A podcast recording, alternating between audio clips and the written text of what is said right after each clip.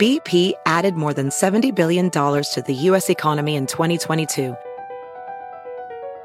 Investments like acquiring America's largest biogas producer, Archaea Energy, and starting up new infrastructure in the Gulf of Mexico. It's and, not or. See what doing both means for energy nationwide at bp.com slash investing in America. You might be right. It's simple, but something you almost never hear in politics today, with each side more concerned about scoring political points than solving problems. I'm Bill Haslam, a Republican. And I'm Phil Bredesen, a Democrat. We're former Tennessee governors, and we invite you to listen to our podcast, You Might Be Right. Join us and guests like Al Gore, Paul Ryan, Judy Woodruff, as we take on important issues facing our country. Listen and subscribe to You Might Be Right, a new podcast from the Baker School at the University of Tennessee. Hola, bienvenidos. Estas son las noticias del día en NTN 24. ISIS-K se atribuyó la autoría del atentado suicida en la entrada del aeropuerto de Kabul, que ha dejado al menos 170 muertos y más de 200 heridos. Este hecho se suma a los casi 100 ataques contra civiles en Afganistán y Pakistán desde el año 2017. ¿Cómo surge? ¿Y qué busca esta facción disidente del autoproclamado Grupo Estado Islámico? Lo explica Susana Mangana, profesora de estudios árabes e islámicos en la Universidad Católica de Uruguay conocemos que existen distintas filiales de ese paraguas que podríamos llamar, como antaño lo era Al-Qaeda, hoy tenemos también el autoproclamado Estado Islámico. Bueno, el ISIS-K o lo que sería el autoproclamado Estado Islámico de la provincia del Gran Jorasán, que incluye Afganistán, zonas de Pakistán y también de Irán, eh, justamente responde a esa filial afgana de lo que se llama el grupo terrorista EI e o ISIS, por sus siglas en inglés, pero ya se conoce su existencia desde por lo menos el 2015, cuando ya se adjudicaron la autoría de varios atentados en la zona de Afganistán y también en Pakistán. El conflicto y la división han vuelto a resurgir en Bolivia por cuenta de la salud de la expresidenta interina Yanine Áñez. Tras su intento de suicidio, expresidentes bolivianos y varios organismos defensores de los derechos humanos han pedido que sea juzgada en libertad. Sin embargo, el gobierno de Luis Arce por el momento ha desestimado estas solicitudes y afirma que el estado de salud de la exmandataria es estable.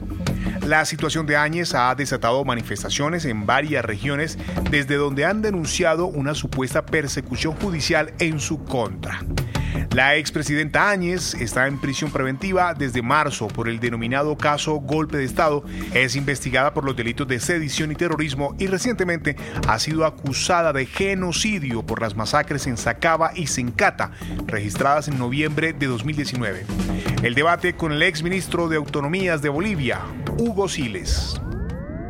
La señora Áñez vulneró todo el procedimiento constitucional y reglamentario de la Cámara de Senadores, se autoproclamó presidenta del Senado, luego se autoproclamó presidenta del Estado, se hizo colocar la banda presidencial por efectivos militares y luego, entre sus primeras acciones inmediatas, eh, firmó un decreto supremo, el 4078, que eximía de responsabilidad penal a las Fuerzas Armadas para emprender de manera violenta y represiva acciones militares y policiales en poblaciones eh, diversas del país. También conversamos con el diputado boliviano José Carlos Gutiérrez. Los hechos eh, de vulneración de derechos humanos en el país empiezan con el gobierno de Evo Morales. En realidad es Evo Morales el que genera toda la violencia en el país, porque primero eh, esto pasa por que se pasa por encima de la constitución política del Estado, malinterpreta o interpreta a su gusto a través del Tribunal Constitucional del más pro gobierno eh, la idea de la idea preferente de una reelección y obviamente viene el tema también eh, con eh, un fraude, un fraude perpetrado por Evo Morales prácticamente eh, revisado por la Organización de Estados Americanos y obviamente eh, consumado por el MAS. En México, el opositor y ex candidato presidencial Ricardo Anaya denuncia persecución política del gobierno de Andrés Manuel López Obrador. Las autoridades le acusan de enriquecimiento ilícito, por lo que en las últimas semanas Anaya se autoexilió cuestionando el accionar de la justicia. Del tema, conversamos con Pedro Pablo Cortés, periodista corresponsal de la agencia EFE en México. Él dice que el presidente López Obrador quiere encarcelarlo, que busca eh, impedir que Anaya, quien ya contendió en 2018 contra López Obrador, eh, ya no compita en las elecciones de 2024. Eh, Anaya ha revelado que recibió un citatorio para declarar ante la justicia y dice que el culpable es lo que él menciona de todo esto, es López Obrador, que López Obrador quiere meterlo hasta 30 años en la cárcel. Pero el mandatario ha enfatizado que no existe persecución política contra ni él ni ninguno de los opositores en México. A diferencia de otros países de la región, López Obrador dice que en México el Poder Judicial ha mostrado su independencia. De hecho, López Obrador está confrontado con el Poder Judicial porque muchos de los jueces y, e inclusive ministros de la Suprema Corte han fallado en contra de sus políticas. Miguel Cabrera ya es la leyenda viviente. El beisbolista venezolano alcanzó los 500 jonrones. El jugador de 38 años está ahora apenas a 4 jonrones del récord, que lo tiene eh, Eddie Murray y que es miembro del Salón de la Fama. Cabrera es 11 veces All-Star, 4 veces campeón de bateo y 2 veces jugador más valioso de la Liga Americana. La crónica de su carrera con la especialista Mari Montes. Es una hazaña tan poco frecuente que tenemos que calcular que son con Miguel 28 hombres entre más de 22 mil jugadores que a lo largo de 150 años han jugado pelota. Imagínate tú la exclusividad de ese club donde solamente, incluyendo a Miguel, hay seis hombres latinoamericanos. La mayoría son dominicanos, está por supuesto Sammy Sosa, Manny Ramírez, Albert Pujols, el cubano Rafael Palmeiro y, eh, por supuesto, el, el, venezolano Miguel Cabrera, que ingresó en ese club el pasado domingo 22 de agosto en Toronto, el primer jugador de los 28 que logra el cuadrangular 500 fuera de los Estados Unidos. Cristiano Ronaldo anunció su regreso al equipo con el que consagró su carrera como uno de los mejores jugadores del fútbol, el Manchester United. En la última en una serie de movimientos en el mercado de incorporaciones y traspasos entre clubes europeos. ¿Qué está pasando? Lo explica el especialista en economía del deporte, Mar Siria.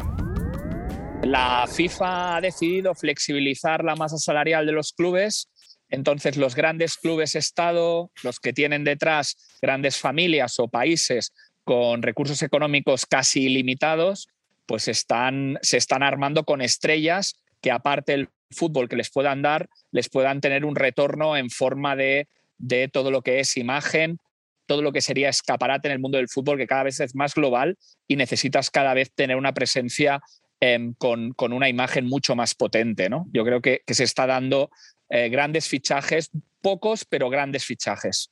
La Superliga em, se iba, parecía que podía imponerse y la FIFA, para retener a estas grandes estrellas y estos grandes clubes, lo que ha hecho es flexibilizar la norma, permitir que la masa salarial pueda ser muy alta y así incorporar estos jugadores. El ejemplo de Messi es, es clarísimo, ¿no? El PSG con casi 300 millones de pérdidas, va a poder incorporar a Leo Messi y tener una masa salarial muy superior a lo que se le permitiría si la FIFA no flexibilizara la norma de la norma del fair play financiero.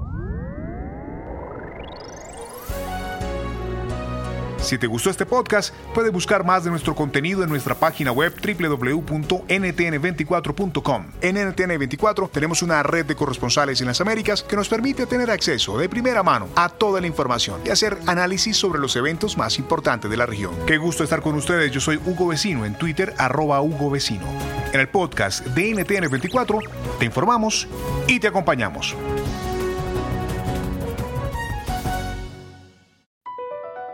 BP added more than $70 billion to the U.S. economy in 2022.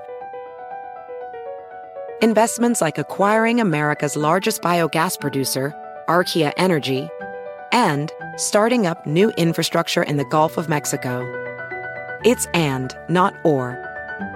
See what doing both means for energy nationwide at bp.com slash investing in America. Caesars Sportsbook is the only sportsbook app with Caesars rewards. That means win or lose, every bet brings you closer to the types of perks only Caesars can offer, like hotel stays at over 50 iconic destinations, bonus bets, daily profit boosts, tickets to the game, dining, and so much more. Whether you're a new or existing customer, Caesars Sportsbook is always rewarding. Must be 21. Gambling problem? Call 1 800 Gambler. Caesars Sportsbook. Don't just spectate, participate.